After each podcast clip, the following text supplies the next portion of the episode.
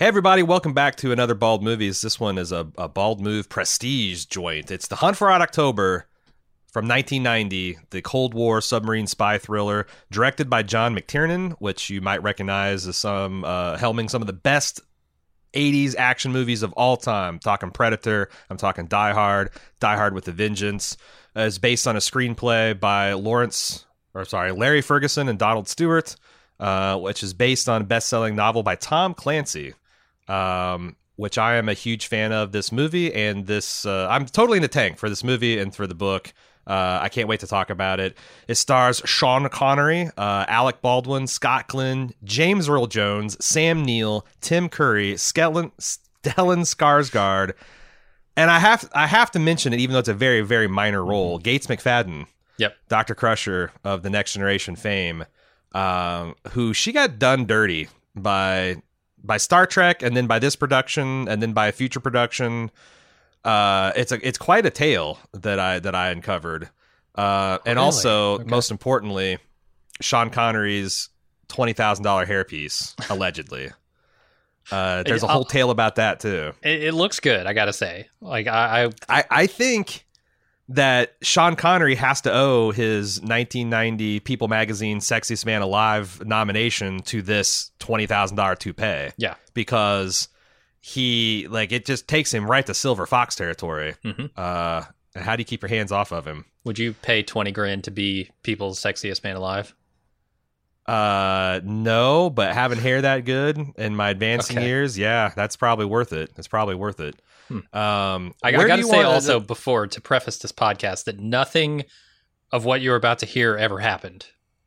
no. So Uh, just It's it's been disavowed by the U.S. and former Soviet uh, governments.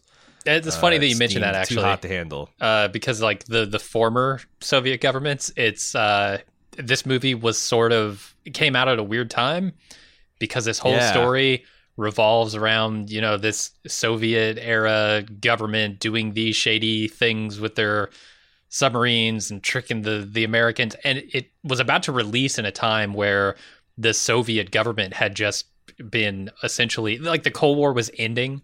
Um, Mhm. It was essentially over because the government had fallen, the Communist Party was ousted, and like Sure. they, th- and so run. the the text that they put in the beginning of this film is there specifically for that reason. Right. Because I, in fact, I there was some pre-production problems with like Sean Connery dismissing this, being like, "Oh, the Soviets launching a new submarine is just unrealistic," uh, and like throwing it in the pile. And they're like, "No, no, no. It's it's actually takes place in 1984. See." Yeah. Um, but I don't know. It's it's interesting because uh, I. It is weird that because something happened like in current year, that something that was entirely plausible and gripping that could have happened just a year ago would suddenly the public have no interest in. I think that's Yeah, wild. You know, um, like it's I like think they would- made the you- right call though. Like just do something Oh, yeah. minor to to you know just lampshade that and and be done with it. Like, right. Right. but still release the movie, obviously. Yeah, yeah, yeah. But it's just funny. It's like uh, you you know, what if you, the Chernobyl miniseries came out a year after Chernobyl when they got to sarcophagus and everything was pretty, you know, quote unquote cool. It's like, ah, oh, listen, who who gives a shit anymore? Chernobyl's extra, you know, yesterday's news. Got to wait thirty years to produce that thing. Yeah, it's weird. Um, Um, like you would even care about that. I mean, this is a fictional work. Um, th- this could be, you know, the Martians. Like this could be the Expanse, right? The Martians and the Yeah, yeah, Earthers, and like who gives a shit if it's true to life? But I guess Tom Clancy tries Right. to do these very realistic political thrillers. Yes. and so Rip from the headlines or even predicting the headlines. You know, he did uh, like 15 years before 9 11, he wrote a story about a uh, disgruntled uh, a separatist kind of faction sh- uh, crashing a jetliner into uh, the Capitol building. Um, he kind of has a way of reading tea leaves and, and coming up with plausible things that later turn out to be true. In fact, um, one of the legends is like when Hunt for October uh, was first published, it caused a lot of consternation in, in the uh, Pentagon because they're like, who the fuck cleared this project? Like, this has got entirely too much accurate information about, you know, submarine warfare tactics, technology, capabilities, and it's stuff that like Tom Clancy had just because he's interested in this. Uh, did a lot of research, talked to a lot of sub boat skippers. Maybe some of them are a little bit too loose tongued, and uh, but but he maintained that he got all this stuff from essentially public sources. Yeah. Um, and also, I guess this movie blew up the U.S. Navy spot on like it wasn't public information that we were using gravitational sensors in addition to sonar to like detect um, you know anomalies underwater and navigate. And there's a throwaway line about like you know the grav the grav gravmev center is saying this that or another, and that one line like I don't know cost like Lockheed Martin a billion dollars or something because. Wow. That was super secret technology. Then, but I do wonder, like, well, how the hell did that get out then? Like, you know, somebody said something. Loose ships, you know, sink, sonars or sink something. Lips. Yep. Sink lips. God. Um, but yeah, this is one of my like like I said, this is one of my all time favorite movies. This is what made me a Tom Clancy fan because I saw this and I'm like, I'm gonna read the book behind it. And the book Huh. is just if is is first of all, this is one of the top five most faithful adaptations of a book. You know, you can throw Lord of the Rings on there, you can throw The Godfather, um, The Martian. You know, we're talking about Martians and stuff. That that's uh, as far as faithful adaptations of a book to a movie.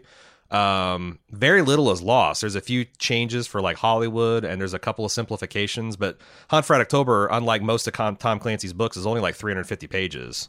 Like Oh, Red wow. Storm Rising is like a thousand pages or some shit like that. Um, but this one's a pretty brisk, pretty brisk tome. And if you like this movie and and you like reading, I highly recommend the book because the book is just this, only with more detail, more characterization, um, lots more technical stuff about spycraft and submarine warfare. But the essential story and what happens is is pretty much the same. Yeah, it's very very accessible. You were telling me um, a, a, couple days ago or something when we were talking about this podcast that the book has like a, a, some scenes about, um, I guess more more stuff about them being chased or or like maybe pre pre stealing Mhm. the sub stuff um, where they're just kind of going Yeah. into like subs you know sinking into the depths and and how deep they can go and what it feels like to do that and i was thinking man that seems like it would be a valid entry in this film and and really help the audience understand like the dangers that they're in but uh, The stakes, after yeah. watching it i feel like that was a smart cut because they never really go to you know what every other submarine movie does which is like we're going Right. deep the sub might cave in on We're, itself we're approaching crush Crush depth, depth. everyone. They Right. they do a little bit when when Dallas gets the order to kill the Red October, and they do like an emergency dive to like a thousand meters, and you can hear the hull popping and Yeah. settling. But like it's well within the sub's capabilities. And Right. o- only Ryan's freaking out because he's the guy that's never been on a sub. Everybody else is Yeah. like cool as a, cus- a cucumber because and they don't dwell is- on it it's like a F sixteen pilot breaking the sound barrier. It's like that's just Tuesday for them. But if you're a civilian, you're in the back, you know, hyperventilating and throwing up in your pouch and all that kind of stuff. So yeah so smart cut um, And that's one of the reasons I think this sh- works really well too, is because you've got this character Jack Ryan, who's a very smart, capable person, but he's an everyman. Um, he's even got military experience, but the submarine stuff is alien, Mhm. and him like you know entering this world and being. You know, it's, it's a series of his investigations in the first act of the movie is all about him like going to various experts and being like, "Look at this picture. What is this picture? What could this be?" And they explain to him, which explains to us like why this is a threat. Um, I feel like Tom, and Tom Clancy wants to be Jack Ryan, right? He's the analyst, and and the a bit of a analyst is like absolutely he he's the perfect he's in the perfect position to be that sort of everyman with just a shitload of knowledge and the ability to Right. connect every dot that he finds. Uh, b- because he can go into any situation, and since he's not a field operative or Yeah. or somebody who you know is in the military organization or whatever, he's not going to know a lot of stuff. But he also knows a shitload of stuff because he has access to a lot of information. So Right. it, it makes for And like he's like, Jack Ryan being able to get into any situation really quickly with a, a small amount of of updating. Yeah, just a digression on the Ryan verse. Um, he is very much a Mary Sue. Like this guy. I mean, I, I this was well known as conservative pornography back in the '80s and '90s, and I didn't care because I was conservative and I fucking loved it. But like this guy is constructed to be like the perfect conservative hero. He, you know, came from a, a modest background, uh, Irish Catholic upbringing, uh, joined the Marines, but didn't wash out. He actually had a severe back injury from a helicopter training crash that almost crippled him. He fought back from that, then became a financial analyst and like won a fortune on Wall Street retired from that to become a professor of like obscure military history and was always just forced into these positions. And you know like unlike most politicians that like want to get to the next rung he was always like pushed up the ladder and like damning and fucking everyone around him. Like i don't give a like i'll, I'll tell to the president of the united states that he's full of shit and he's wrong and he's unconstitutional because i don't want that job. But somehow you'll never guess by the end of the Ryan verse, uh, Jack Ryan sits sits in the Oval Office as the president through some crazy. He gets he saves the the prince prince and princess while he's visiting in England and becomes a knight. Like it's just it's just all this amazing conservative wish fulfillment. Um, but they're really, really, despite all that, really gripping, interesting tales. Like I'd recommend uh, Red Storm Rising in particular and uh, Hunt for Red October to anyone. Um, hmm uh, Patriot Games is really good. Yeah. Uh, Cardinal in the Kremlin is just like one of the best pure spy novels I've ever ever read.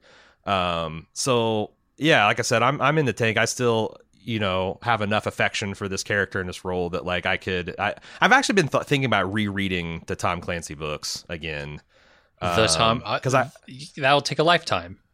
The well, the thing is, books? is like it's also widely known that Tom Clancy didn't write Tom Clancy books much past uh, like the uh, fourth or fifth one, if he ever wrote them at all. Like mm-hmm. they were ghost written by this guy who's you know the actual writer, and Tom would just send him dossiers of like, here are the set pieces and situations and technology and the geopolitical stuff. You go write all the the dialogue and and, and characterizations and whatnot. He slap um, his name and, on it. He does that with video games yeah, too, or did. Well, and and once you get there's a there's a couple point like I think the Bear and the Dragon is where um the the novels take a real nosedive in quality. And I stopped reading when he's he tried to because Jack got too old. He was a president. What the hell are you going to do with him? And uh-huh. then they rebooted it essentially the series with Jack Ryan's son doing all the same shit. And I'm like this is this is stupid. This is you know getting getting off. And then you know he died a couple years ago. So yeah, quite a, quite a few.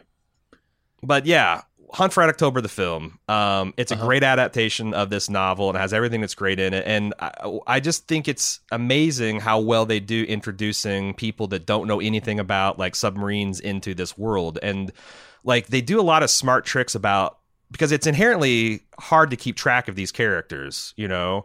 Um, but they do things with the lighting scheme, like you know, uh, Hunt for Red October has a muted blue like lighting scheme. The Dallas has kind of like uh, a, a reddish hued scheme. The uh, I forget the, the the Russian attack sub that uh, is commanded by one of Ramius's um, uh, you know mentorees. It's got a green lighting scheme. So as you go from boat to boat to boat, you know immediately uh, without having to look at the uniforms or the faces, you know immediately, oh, this is the American boat. This is the quote unquote good guy Russian boat. This is the bad guy Russian uh, boat. They do things like I said, introduce you know the technology from a perspective of an expert that's lecturing a person who's not an expert. So that um, and the idea that like you know Jack doesn't really know what he's doing, so like he's protesting like you know having to ship out to this aircraft carrier and.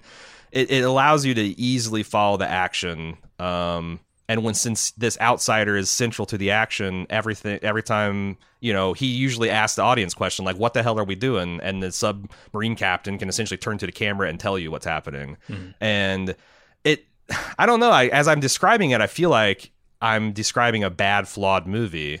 But i you know i hadn't seen this movie mm-hmm. in about five six years. Um, but i really had a good time watching it again um, how many times have you seen this movie, and, and what did you think? Just kind of spoiler free. This is either my second or third time seeing it, um, and I absolutely don't think this is a bad movie. I think this is nearly perfect. I, th- I think there are some some questions I have, which we'll get to here in a little bit, um, around why they did certain things the way they did. But yeah, I, I found it very easy to follow, uh, and part of it was probably down to those visual cues that they were giving us.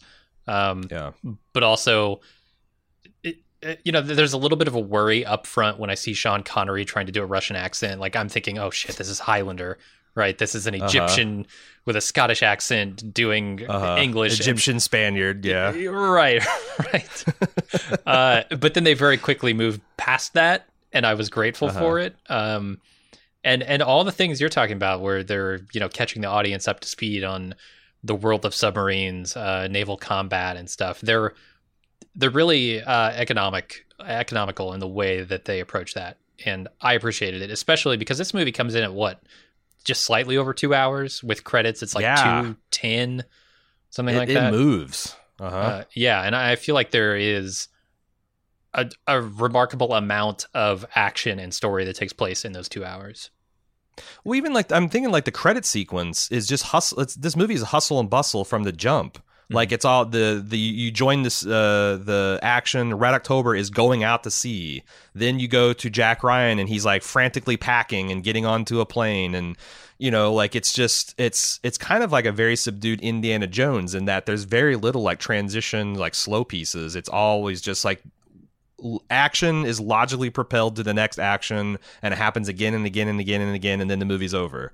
And Um, Jack Ryan is is as the audience is always one step sort of behind um, the the Captain Ramius. I, I think it, it's pretty easy. Like I've seen so many movies at this point that they're throwing a lot of cues out there that tipped tip their hand a little too much, in my opinion. Right.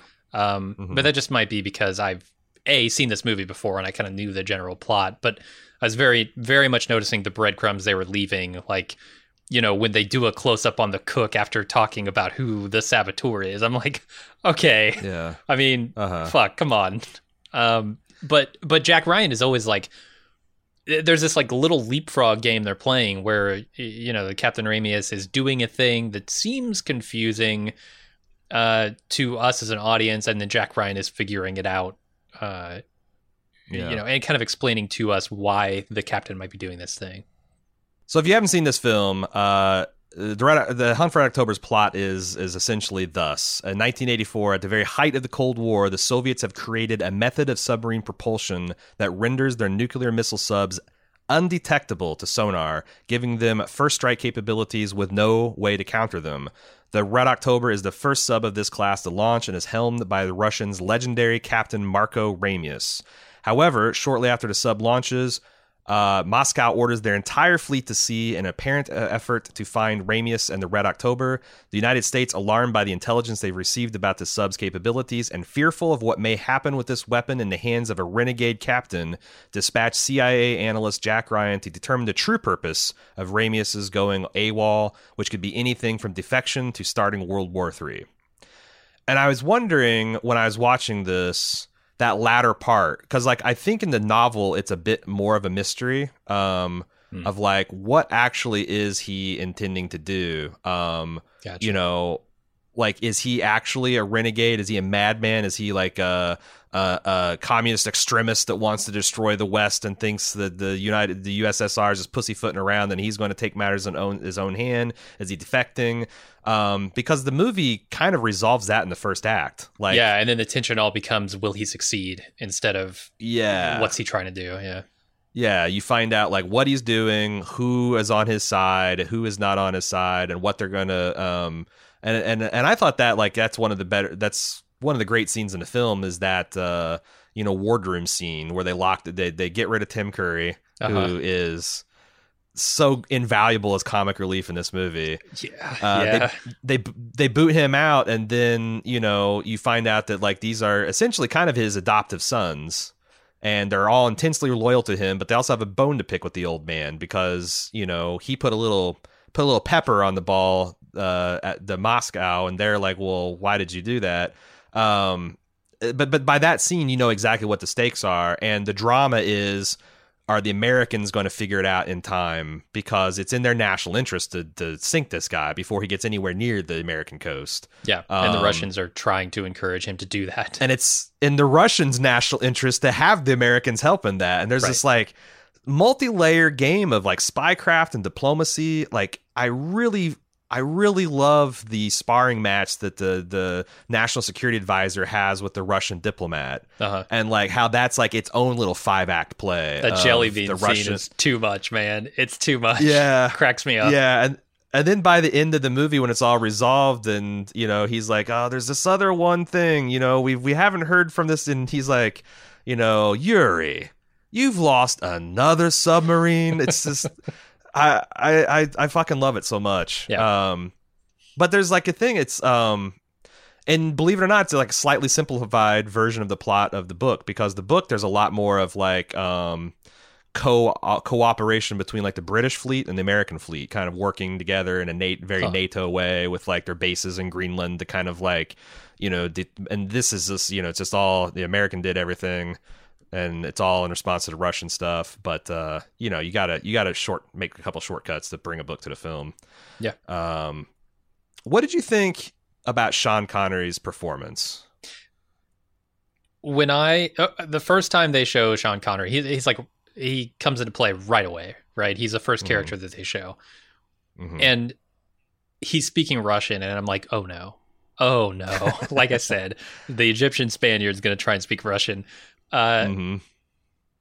With a Scottish accent. right? And I, here's the thing: I don't know how good or bad his Russian accent is. Um, I have to imagine it's at least as good as bad as Alec Baldwin's Sean Connery is later in this film. Uh, right. but I thought Sean Connery was excellent in this movie. Mhm. Um, and once they get past him speaking Russian and just allay all my fears about that, I was in, uh, and I was on board with Captain Ramius. It's funny because like I read a lot of things about people talking about his Russian accent. I don't think he's attempting one. I think this is like Kevin Costner attempting like a Robin Hood accent or an English accent, I should say. There's there's no Robin Hood accent Yeah. or or a Boston accent. It's like he takes a pass at it, but then like at a certain point in the movie, he's just Sean Connery. And he's just doing his stuff and uh, and and uh, giving his accent a little slap that, that it needs, and uh, I I think that I, I like and it's it's really smart that they do go away from it because I think he would really he- I thought he struggled with some of that Russian um but I don't know there is something to it. Like you know when I think of Sean Connery's performances he's not often great. He's like great a great James Bond because he's just kind of playing this suave and sly guy.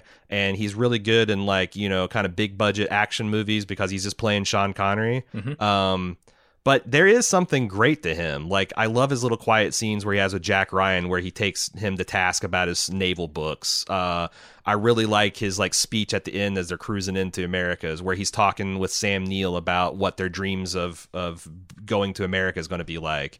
Um, I mean, it's it's it's really good, and he's he just ult, he just completely effortlessly sells this mastery at his task and like you know you look at this guy and it's like yeah there's i have no problem believing 300 dudes would cram into a metal tube and follow this guy unto death um Yeah, there's a quiet confidence um, that he portrays in most of his stuff. Yeah. That uh, you know he he's got a strength of of character uh, yeah as an actor, and I think that comes through in every role. And uh, like you said, I don't think he acts very much. I think he says lines, and I think he moves around the the stage, and he you Mhm. know works with the camera, but he's not really acting. He's just being Sean Connery, which is Yeah. enough. Is it like when you're it that guy? the role very well Sure, just do it. so i want to talk about this $20000 hairpiece Oh, Uh, God. allegedly he went behind uh, John McTiernan's back and had these prop guys add a ponytail to it. What the fuck? We just covered Waterworld, where Kevin Uh-huh. Costner is spending millions on digital effects and flying a toupee in from Brazil or wherever the fuck.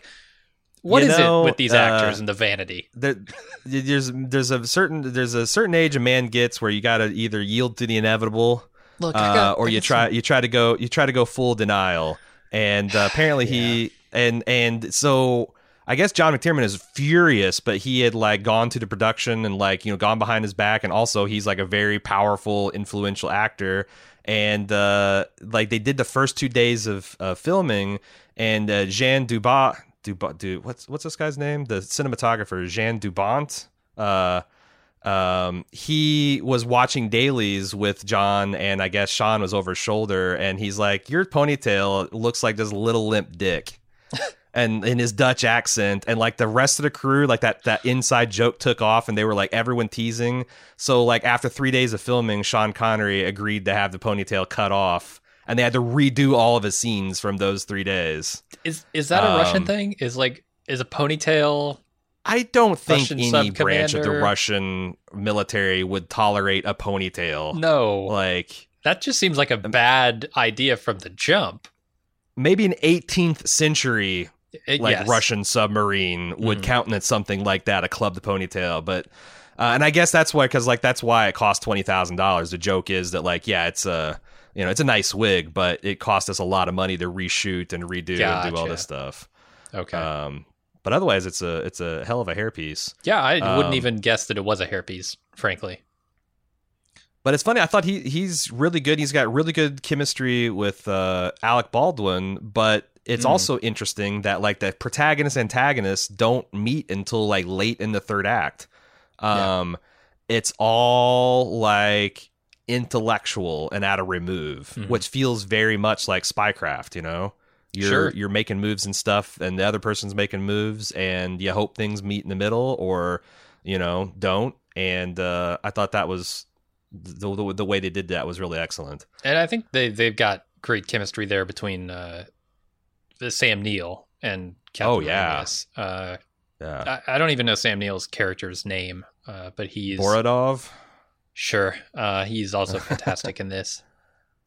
Yeah, It's like I- slightly um, suspicious of his captain, um, but you know, willing to go along. And then I, I love the moments where the captain will just give him a look, and he'll be like, "Ah, I see what's going on." Like especially that Right. one ping only that that thing. yeah, uh-huh. Uh, that that's a really good scene.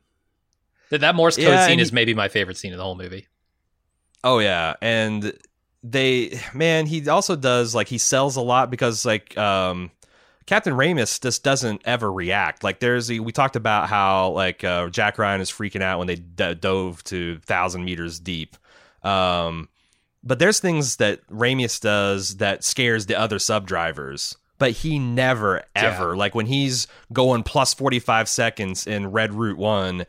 Uh, there's like just a, I, and I, this is what I think is like, yeah, Sean Connery was really good. Like he had this like little, like you can tell that he's keeping an internal track in his own mind. And when he finally gives the order to move, like there's almost like this, like he himself doesn't know that he that or, or uh, kind of worries that he's fucked up. There's like a tremble to his lips or a hesitation where he's just kind of like flying by the seat of his pants, but you'll never know that. And then there's always Sam Neill, like when the other submariners are freaking out about what the fuck's going on, to be like, hey, you know what, boys, this is all training exercise. If they were trying to kill us, we'd be dead, right? You Yeah, know. right. And what the fuck did they know? They're a bunch of green recruits, conscripts. It's not a volunteer navy. I mean, trained Um, to think that their military organization is infallible. So Yeah. of course, yeah. How could they possibly under- the they're serving under a legend, a hero, Mm-hmm. a guy who's trained every other captain in the the Russian uh, submarine service. So, Yeah. um, and I think they continue to do smart. I, I was you, you talking about the transition between Russian and English. I've never I. I think I've seen a couple other movies do this since, but this is the first one where they had this guy speaking Russian and they zoom in and zoom in and zoom in on his mouth and then they flip to English. And I didn't know this until I just did research, but they flipped on the word Armageddon, which is the same in both English and Russian. Okay. Nice. So there's like even like this is like a maximum clever scene, um, and I don't know. Like I think this movie would have been effective with you know Russian with uh, Russian subtitles. If you want to play, play a bunch of English, Australian, and Scottish actors to you know do bad Russian accents, that's fine too. But it's a great way to blend like the realism versus like accessibility to audiences. And then they Yeah. also never break it because when the Americans and Russians first meet, that's reverses and they're speaking Russian because of fucking course they would. Except for the, some of them, you know, are bilingual because it's wise to know the ways of one's enemy. So, uh, I, I, I like think the that's concept brilliant. of that shot better than I like the execution of it. I think the zoom in is a little weird. Um, hmm. yeah, I, and I've seen. But you got to do done- something, right? Yeah, Absolutely, you have to do something. Um, and I don't know what I would do in place of it. It just feels strange to me. Um, It is stagey for sure because it's it's Yeah. definitely a, an affectation. oh yeah, it, it absolutely breaks that fourth wall, and you you know you're looking at a shot that's intentionally shot to make you to make you understand or feel something. Um, Yeah. The other movie that I've seen that did this extremely well is Thirteenth Warrior. I don't know if you saw that Antonio Mhm. Banderas Yep. um, movie, where he's learning a new language around a campfire, and they're just kind of cutting back and forth between him and a bunch of other people uh, who speak a language he doesn't speak, and he's just Right. picking things up. And over the course of this one minute montage, maybe you Mhm. come to understand uh, that he's coming to understand that language, and then the rest of the movie is just filmed uh, in English. Yeah. And I thought that was really expertly done too, but it was it took more time and it's a different thing, right? He's not learning a new Right. language here. It's just this is a, a very fourth wall breaky kind of thing. Yeah, I wonder if you could do like the train, like if they're talking on the phone. You know, they got those underwater telephones, and like on one end it's it's Russian, and then when they hang up, it's it's English, and then like I don't think the audience would even know because this drew a lot of attention to what they were doing. Um, it does, yeah.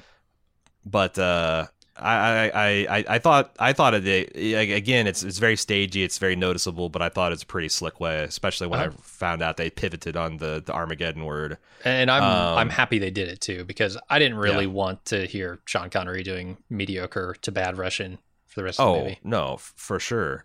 I think another thing that um, was interesting is that uh, they.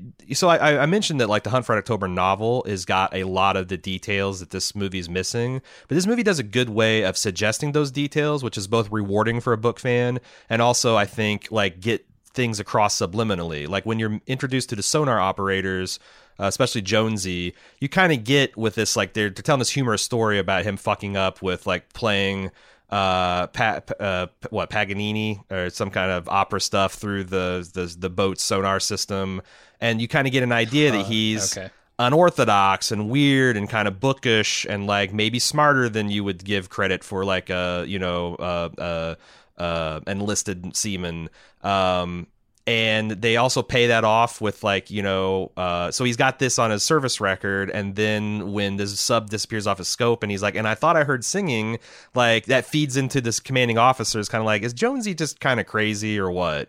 Um the way they characterize the the subboat captains like they have these big oversized glasses they kind of look brainy and nerdy and not like john wayne which reflects the fact that like um to be a nuclear submarine captain you have to have uh a college you not only a college degree but they they send you to like a nuclear physicist school. Yeah, it's So where you're trained- it's a very intense program and these people are very smart and very highly educated and they're not like you know balls and bluster. They're they're very you know quiet and bookish and precise and intelligent and i felt like scott glenn with his performance and his the the costume you get all even if you don't know it like oh this isn't like your you know your big dumb meathead you know ballsy uh you know military guy um Yeah, the in- way in that- contrast to Sean Connery's hardly acting in any of his movies, I think Scott Glenn, right yeah, you know, because he's what the dad in Leftovers. Uh,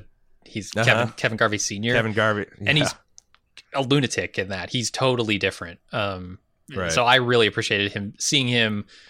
You know, not like it doesn't feel like he's a ton younger, but also it feels like Mhm. his character is so much more reserved. yeah. And they do a lot of other show not tell, like uh, when you first see the Russian admiral of the fleet, and he's walking in to his office, and he's like, people are saluting him and giving him all these honors, and he says, "Yeah, yeah, yeah, yeah," and he Uh-huh. sits down, and like he's getting, and like this guy's pouring coffee, he's not giving a shit, and then his eyes light up when he sees Marco's letter. Uh, just like that, like sixty, they're not telling you. You know this isn't a big like cut to high command of russia tearing their hair out and ordering like they they cut from that him spilling his tea to you know the nato forces saying like holy shit what is russia doing? They're scrambling their whole fleet that's they they tell you the situation right then and there And then Jack Uh, Ryan, yeah, goes you know for the people who didn't quite pick up on it, or or right just adds more information um, that we need Yeah, yeah, for yeah. later in the movie, which I liked. Right. And I think Jack Ryan, they did a very good job of characterizing him, where he's kind of young, arrogant, hot headed, but very, very smart. Um, you know, he, they gave him this characterization of this fear of flying, which uh, feeds in. They had little breadcrumbs about like what is this guy's deal. That then when like Fred Thompson comes in as the admiral on the Enterprise and explains to him his service record in like 15, 20 seconds, like it gives you, it just keeps on adding layers and depths of detail uh, to his character, and then it also it gives you him a personal arc because he's this uptight guy, his fear of flying, um, you know, maybe a little bit of a control freak, and he goes through this ex- this crazy experience, and then on the way flying back home, he's sleeping like a baby. Um, it's just little shit like that that I think elevates this movie um, and makes it like just a really, really entertaining and exciting, you know, yarn. yeah. Here's what's new in premium content for our club members. This week, Jim's away, so the producer will play. That's right, it's time for another fabulous lunch with Talitha and Aaron. Not only do we have an alternate host lineup, we also are doing it on an alternate day. Lunch will be served on Wednesday. All that, plus the usual bullshit from me, served live, or catch the podcast version out later that day. We're about a month out from the kickoff of Badass Fest 6, so get your tickets now while available at baldmove.com slash live. Come watch an outrageously badass mystery film with us, grab another snack and beverage from the theater's fully stocked bar, then get back in your seat for a live recording of the accompanying podcast. Get more info and tickets at baldmove.com slash live. If you want more Bald Move in your life, head over to support.baldmove.com to find out how you can get tons of bonus audio and video content plus ad-free feeds.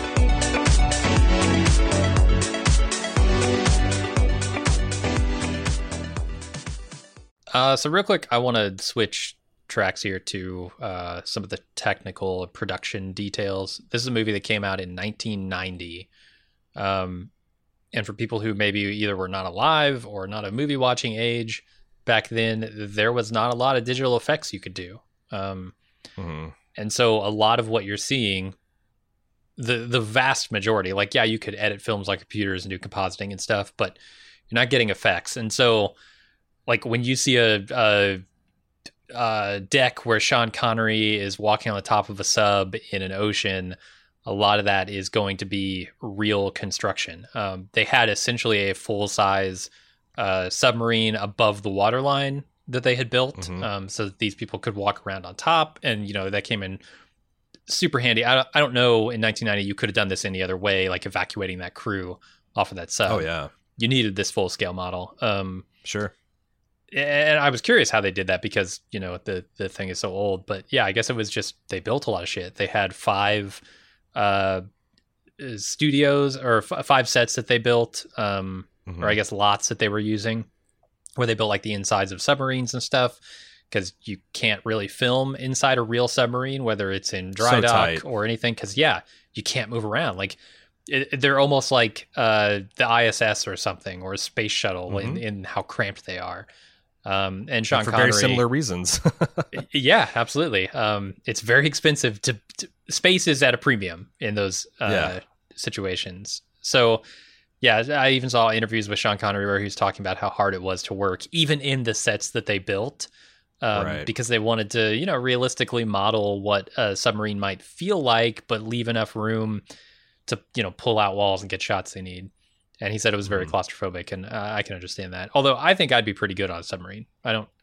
I have a little I've bit of always... claustrophobia, but I, I, can go for long times uh, not seeing.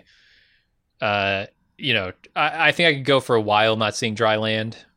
Um, right. My my environment, I I'm not too worried about that, but mm-hmm. I don't know. I spend most of my time in a basement, so. I've always fantasized about like that. If if I served in a uh, a, a, a branch of the military, submer- submariners seem like it's the coolest job and suits my personality type. Cool. Because the other thing is, it's also known as like it's harsh because like you're out to sea, especially on a like a nuclear like what they call the boomers, the nuclear missile subs.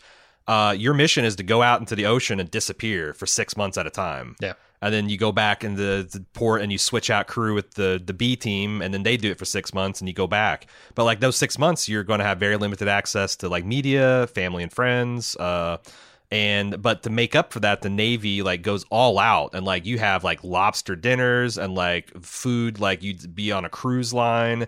Uh, they have huge libraries of like uh, back in the days vcr tapes and records and cds and now i'm sure it's like even more gonzo with digital. Mm-hmm. but like video game stuff like they they uh because you're you're deprived a lot. Like you have to they they space is a premium so most enlisted men what they call like hot bunk Mhm. where like you share a bed with another person and when you go to sleep it's probably still warm from them getting up because they don't have the space for everyone to have their own you know um so but i was like yeah when i look at those trade-offs like you get a lot more freedom um there's a lot more like i, I guess the like uh obviously personal fitness and grooming standards are a lot laxer on the boats Sure. uh you know a, like a a, lot of the on a boat. A lot of the hierarchical bullshit is not as, as strictly enforced um because it you know everyone's taking it seriously you're fucking 500 feet below the waters if someone fucks up you're dead um, and I think you have a lot of uh, a fair amount of downtime too. You know, it's not like Yes. you're constantly on duty, right? Because right you right. may be, you know, the the technician, like like that uh, mechanic, right? Um, Mhm. the engineer, whatever he is. Uh, he's Mhm. most of the time not going to be doing much of anything. He might be supervising uh, the repair of something if it breaks, but he's there just in case. Um, right so it probably has a lot of downtime. Yeah. I, I think an Um, aircraft carrier would also be pretty sweet to be on yeah because then you get that I land and hear- sea sort of thing. sure sure Or- plus or there's lots sea, of rather. space there's lots of space on an aircraft carrier to get away Yeah, unlimited hot wa- fresh hot water for showers uh, Uh-huh. because the nuclear reactors like there's a lot of a lot of attractive things about a, a nuclear aircraft carrier too sure. Um, Uh, some, did some of the other details on the production. Yeah. this thing had a thirty million dollar budget, and I guess it, the the production was pretty on budget, so no big surprises uh, other than maybe the twenty thousand dollar hairpiece. Uh, now every time you see that kind of budget with a sh- uh, a film that gets this much participation from the U.S. military, the actual budget of this film was probably three or four times that because the the Hmm. Navy loaned them the USS Enterprise, they loaned them the USS Dallas, they loaned them this frigate, and like you know for weeks at a time, the cr- lots of the sub the the the extras are actually submarine officers and and enlisted crewmen nice. uh, because like uh, I, I read that the the Navy was hoping that this would do for the Navy what uh, or do for submarine recruitment what Top Gun did for like I pilot gonna say aircraft. that. I fucking knew you were going to Yeah. say that. yeah, because of course so. Uh, but I, I don't know that it actually did do that, but that was what they're hoping. So they gave him lots and lots of free support, and and uh, but but yeah, still I mean, it's- thirty million dollars it looks incredible. That's so much harder to do for submarines or boats of any kind, right? Because like Sure, it's- you know, with Top Gun, you're flying at uh, at Mach speeds and like Mhm. doing loops and flybys and shit. You're not doing much of that with subs. Uh, Yeah. Although there are a couple of really cool scenes that we'll talk about. Uh, but this thing made 200 million globally, so easily. it was uh, like the number one mo- movie of the year, wasn't it? It was Or like number in the top- six in box office um, Ah, okay. terms, but yeah, I, I don't know. Dances with Wolves seems like it just crushed everything that year. Oh, that was the same year. Gotcha. yeah, um, it it it was actually nominated for. This was nominated for three uh, Oscars. It was nominated for best sound, best film editing, best sound effects editing. It won on best sound effects editing, but it was beat by Dances with Wolves for everything else. Hmm. I'm actually somewhat surprised that Sean Connery didn't get like a nod for supporting actor because he's got huge name recognition, been in a lot of made a lot of money for Hollywood, and this is like a legitimate good role that he's got. Mhm. You know, from a nuts and bolts, you know, steak and potatoes kind of acting way. Um, Did you see how they f- they filmed the underwater scenes? Because I thought that was very interesting. how they filmed them? No, Yeah, I so like they were models, but they were models, but they were not underwater. They had these things uh, on computer controlled rigs. Like the Red October was mounted to s- 12 different wires that allow it to tilt and roll and like turn. And they suspended these in these enormous tanks uh, that they filled full of fog, like some kind of particle smoke. And they filmed through that, and that's how they got. Um, I saw Roger Ebert bitching about the underwater being dark and murky, but like Mhm. that's what it looks like that deep in the ocean and i thought it gave it like a really creepy spooky kind of ghostly feel um, to see like these massive machines so close to one another but the other one doesn't know that the other's there like it it, it really added tension and that technique um, saved them a lot of money gave them a lot of control um, also like they could only film it from one direction because the tank wasn't set up for they could turn around. So anytime like uh, you got the Red October going left to right instead of right to left, they just film it the one way and flip it. yeah, Um, but I thought they looked really uh, that that that technique they use looks exactly like like what I think a submarine underneath the water would look like. Yeah, um, with very little compositing. The only time I saw the co- compositing being kind of sloppy is when they try to put in like those um, countermeasures, the bubblers. Oh, okay. Um, or some of the like undersea mountain range stuff looked a little. Uh, and then all of the greens, all the blue screen, or uh, what do, what do they In call that, that? final The- scene floating on the river. the rear yeah. projection shit yeah um, That all that bad. stuff pretty bad yeah But it's like you you're- do? i think think they're filming day for night or even on a stage and they're compositing it and it's 1990 but uh, Yeah. that stuff really jumped out at uh, on, on the vert the other thing that's really disappointing um, and i tried to get i got the I, I rented the uhd version of this movie um, man digital formats cannot do gradients and a lot of the underwater stuff was really bad because for that reason like you can see just giant banding of colors and stuff and if you see that in film Yeah. um, it's much much smoother so that was kind of you know disappointing when i was watching it on a streaming copy but Yeah. what are you going to do I want to talk about how accessible this movie I felt like made submarine warfare tactics because I think the average um, person, when they think of submarines, they think of like pinging and shooting torpedoes and that's it. But Mhm. here it's like you've got this full spectrum. You got like um, aircraft deploying sonar buoys and, and forming sonar nets. They talk about the sub's blind spots that like when it's moving forward, its engines and its propeller makes noise so it can't hear anything behind it. So that's like, you know, getting on your six and staying there is a big part of like, you know, uh, submarine warfare. I, so Um, I crazy- assumed that that wouldn't be true for this Caterpillar drive that they have. I think you are correct, except for um, it's something about like the the the submarine's sonar is in its nose, so Okay, the so entire just- hull like hides like there is a very narrow spectrum where they they can't hear, and also Why wouldn't they also um, put sonar in the back on this particular ship?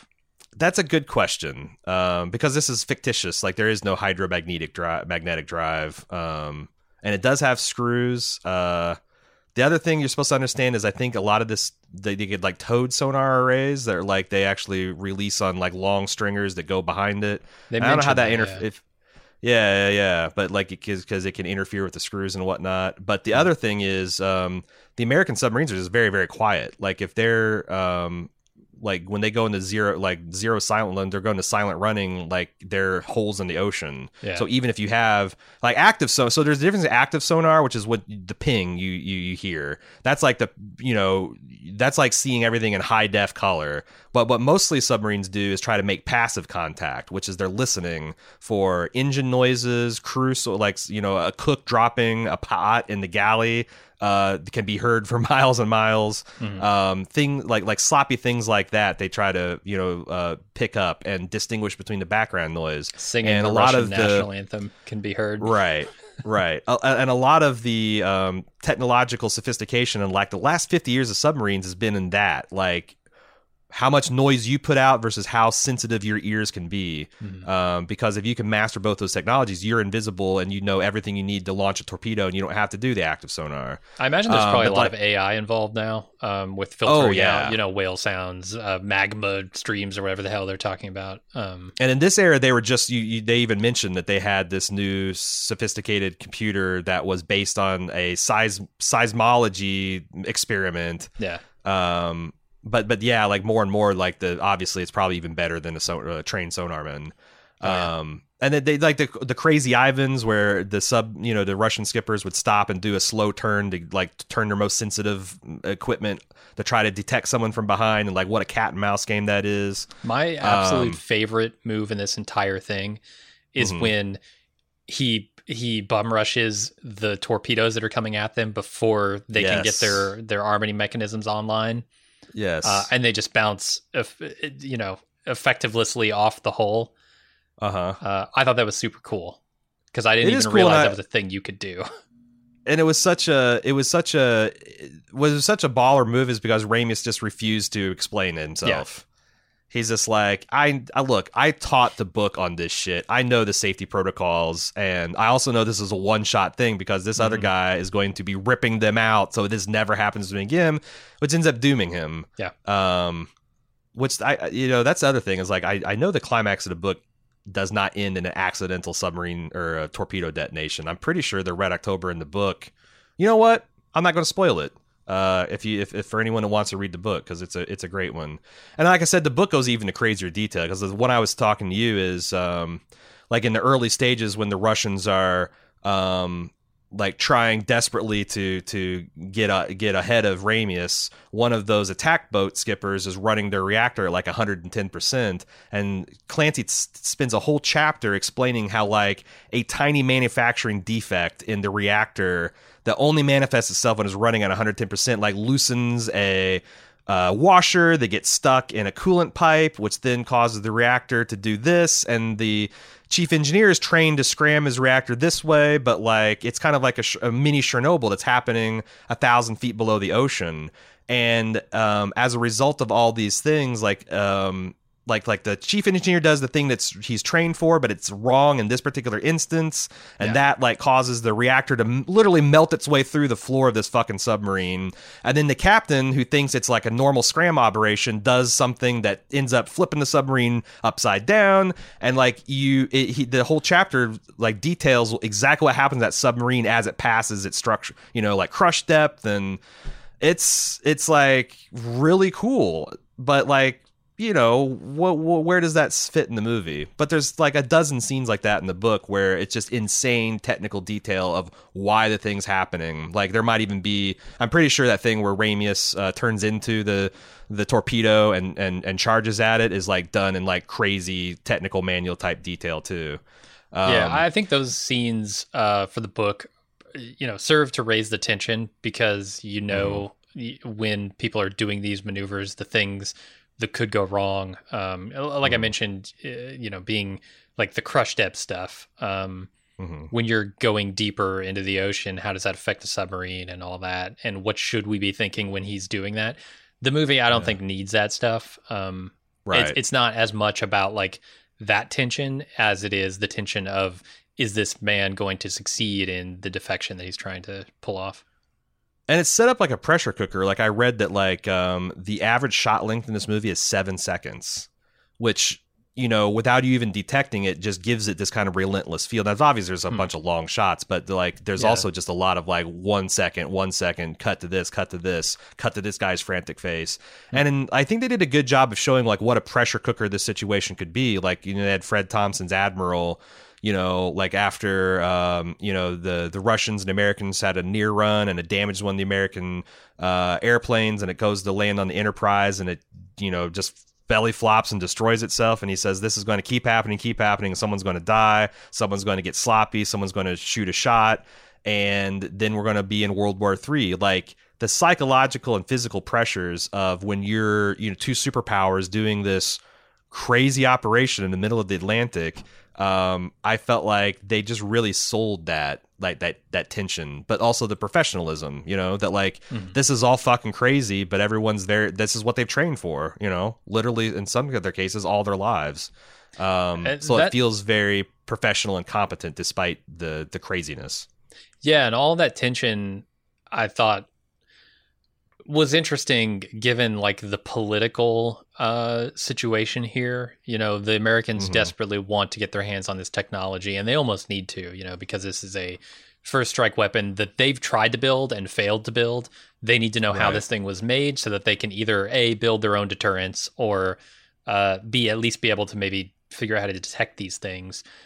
Mm-hmm. And and throughout the movie, you're the question is brought up how is this going to work? Because like we need the russians to believe that we don't have this thing. Um and you know they use some some brilliant stuff with like a radiation scare and everything to get the crew off the boat. But then you've got a crew who sees that the boat went under the water but and would assume okay he's going to scuttle this thing at the end but then there's a battle that happens and he clearly hasn't scuttled uh-huh. it and then they see this big explosion of the boat so maybe they think okay the boat exploded but the russians would know that their own boat was in proximity to this and they would right. also know that their own boat is missing after that uh-huh. and they uh-huh. know that the americans have another boat within proximity to this entire battle and they should right. be able to see what's happening here and there's this like line somewhere that they're dancing on both sides, just like right over the edges of.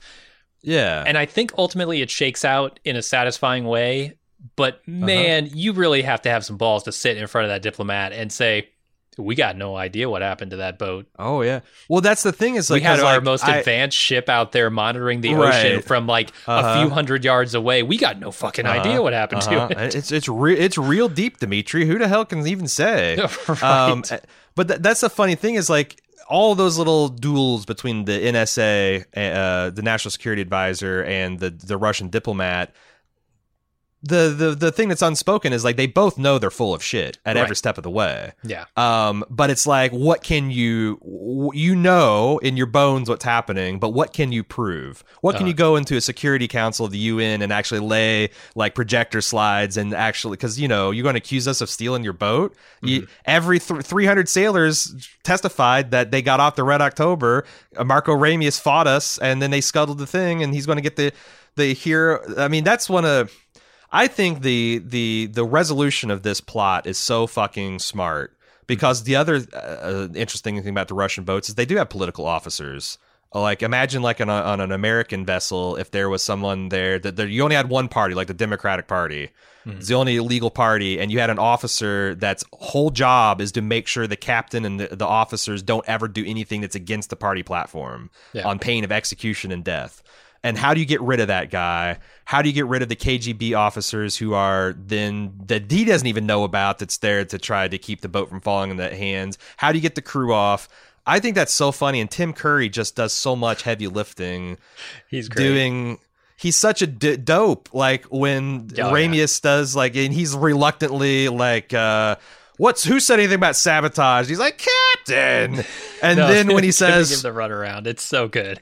Oh, it's so good. And he then he's like, "Oh, you'll you'll get the Order of Lenin for this." And they cut the Sean Connery. It's just so funny. And it's the way that so funny. Sam Neill is coming in there, you know, disagreeing with the captain and agreeing with Tim Curry in order to make him think that right. you know he's what he scored points on this, and now they're going to yeah, do it. Yeah, yeah, It's it's great. I love it it's it's funny and like I God I love Tim Curry and this is like mm-hmm. one of my favorite roles because he's just allowed to you know be really good and funny and like the com- like the comic relief there's very little comic relief there's uh uh, James Earl Jones kind of like demented glee at Jack Ryan doing something that no politician would ever do. It's like, I told you to speak your mind, Jack, but Jesus, yeah. I want to get out of here and leave you alone with this guy.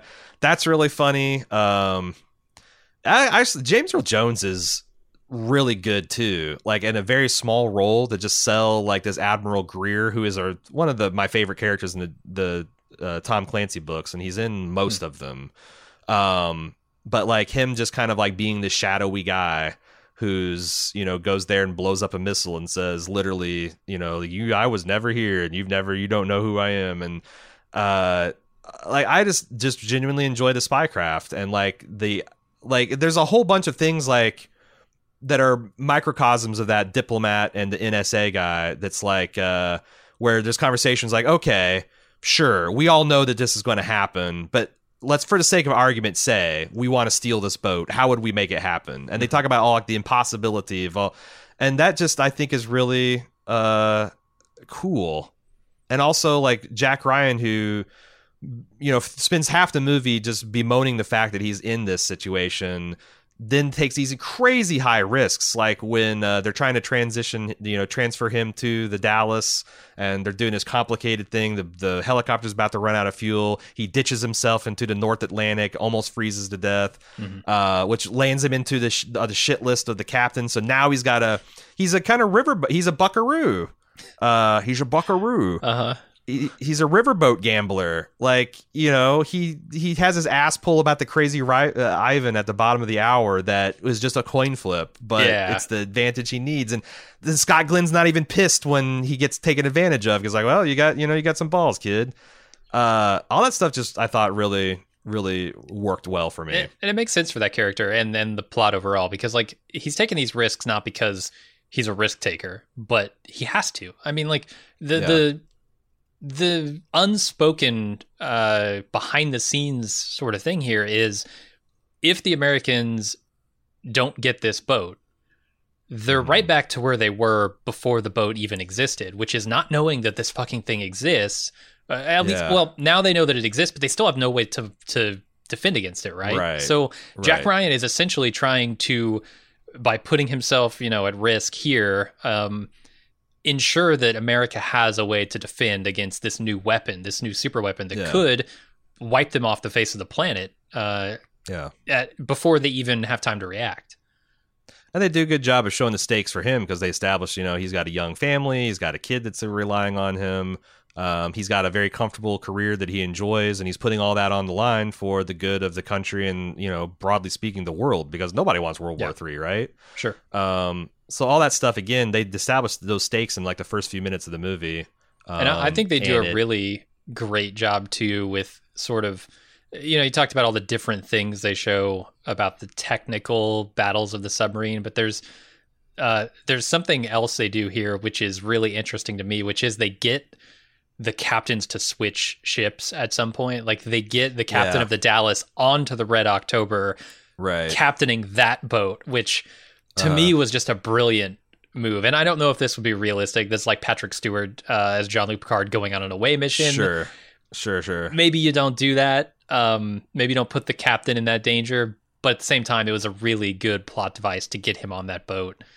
Um, Yeah, and you know Sean Connery's is- in the depths trying to fight this this cook who you know is a saboteur. And then you've got Alec Baldwin at the controls of this ship at one point Uh-huh. trying to steer it through some pretty complex maneuvers in the middle Sure. of a battle.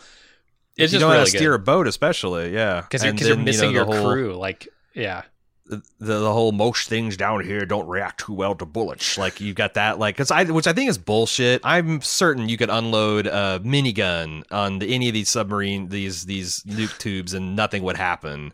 But Maybe, you know, the audience Probably doesn't know that. It, it, it causes a lot of, and that that shot, like, that's a great shot of Jack Ryan like panning up, and you see just a rows and rows and rows of death. That is the bulk of these submarines, like these missile submarines, like they're huge, but it's not like for crew space. It's to hold all these fucking continent killers that they're they're they're they're uh, hiding, and you know, Yeah. both sides have them. Uh, but I thought, yeah, all that stuff really works well for me. Um, what else? Uh, I, I got a couple other. So there's a couple of apocrypha to this movie that, like, I think is this is stuff that I remember from like Indiana Jones commentary and maybe some re- interviews and also some just drunken jokes we used to make. But Uh-huh. there's one real fact which is well attested, which Sean Connery is a sweater. And whenever he has, you know, like uh, this, this came from like the Indiana Jones bonus material. But like anytime that you see him n- from the waist up, he's not wearing pants. If he's wearing like a tweed jacket and a hat, and you're seeing him from the waist up, he's not wearing pants yeah. And he's probably got a fan blowing on his junk because the man like the man just is like well you know i can uh, get this in a few takes or you can mop me down in between. What do you want to do boyo? And um i thought that i saw on the john mctiernan commentary track for this that he attested that as well. That has not happened um, also, I thought the, someone made the comment that Sean Connery doesn't stage. Mo- so most people, when you have to have a scene like in that wardroom where they're eating, you know, act, you have to do twenty takes. You don't usually eat the food. You know, you you pretend to, you spit it out. You you take uh, you stage eat. You know, because who the hell can eat however many pork chops you'd have to plow through? But uh, there's something in this scene where you watch Sean Connery and he's just tearing into these pork chops, and there's like his lips are greasy, and you can kind of see some of the grease running to his beard. I think this is just a joke we made, but I I thought as a fact that that that one of the things is that Sean Connery takes his pants off to act, and he refuses to stage eat. You sit him, you sit in front of him a pork chop, he's going to eat that fucking pork chop, And so in this after three takes, you're going to need another one. And so in this movie, Yeah. he's pantsless eating pork chops in this scene where Sam Neill and the rest of them are sitting around, you know, staring at him sort of wide eyed, right? Yeah, like look at this man just plowing through these port. Like look at the, the it's just impressive. Um, Yeah. I was kind of shocked that that apparently is stuff I just made up in my head because I tried to source it. I tried so hard to watch the commentary track. I read a whole bunch of interviews. I couldn't find. So that was that's just a joke you and I make. Still, I mean, the, the pants thing is true. The pants true. thing is It's part true. of the Indiana Jones Last Crusade commentary. And I'm almost certain that he would do that move in this movie because those Russian uniforms look hot, and this is a cramped set, and you know Ramius cannot be sweating like a sex worker in church. Uh, Uh, um, so no, he's probably got his in pants those, off. Those airship scenes um, that he's in, Yes, right in in Yeah, Last yeah, yeah. Crusade. That's where that commentary is. Yeah. Um. So that that unfortunately is not true. I want to talk about the Gates. Do you have something else? Because I also want to talk about this Gates McFadden detail. Yeah, d- do it. because this kind of is interesting that like this kind of pairs into that uh, uh, movie we just the, the documentary chaos on the bridge that you found out that like gates mcfadden had a few notes for the production staff and they fired her over it Mhm. uh, and replaced her with another doc- doctor um, so she filmed this in her gap year and she agreed to do it because uh, Kathy Ryan is a much bigger part of like, for example, Patriot Games, which is going to be the next one that they um, make. Um, so she's like, well, okay, I'll do this, and I, I guess she had more scenes that they cut. Just essentially, she just walks in and says, "Jack, you're going to be late." Mhm. Um, and she was like signed on to this to do the the Patriot Games. Well, they wanted Harrison Ford to be Jack Ryan in this movie and he was too expensive, so they got Alec Baldwin, which who I think is the perfect Jack Ryan. And I'm still pissed off that this didn't work out because he would have aged into Jack Ryan beautifully, and he hmm. would, you know, Jack Ryan would be a much bigger cultural figure had they done this. But then when they wanted him to do Patriot Games, I guess Alec Baldwin hardballed them, and you know, they said, like, I guess one executive remarked, for the money that he's wanting, we could go get Harrison Ford. And then they're like, well, let's go get Harrison Ford. And Harrison Ford agreed to do it. Hmm. When they did that, they decided, well, since we're recasting Harrison Ford and he's a little bit older, let's recast Kathy Ryan too. So Gates McFadden got fucked out of uh, Ah. her much larger role in Patriot by Alec Games. Baldwin. Yes. That yes. sucks. So like poor Miss McFadden seems like she has been black you know, like behind the eight ball on many, many Hollywood situations that are is not her fault at all. And I felt I felt really sorry that uh, she got she got done dirty by that. Yeah, I mean, Um, she is owed an apology by Alec Baldwin, but also, can I say thank you, Alec Baldwin, for getting her fired from these movies because we would not have true. Gates McFadden We back in Star Trek: back. The Next Generation, and we would have maybe had Yeah. Pulaski for another seven. you know, well, she was five, I, I years, feel like they so- the the doctor would have been like the chief engineer in season 1. It just been okay. uh, you Yeah. know, just just been a, a new chief medical officer every single time. Um not good.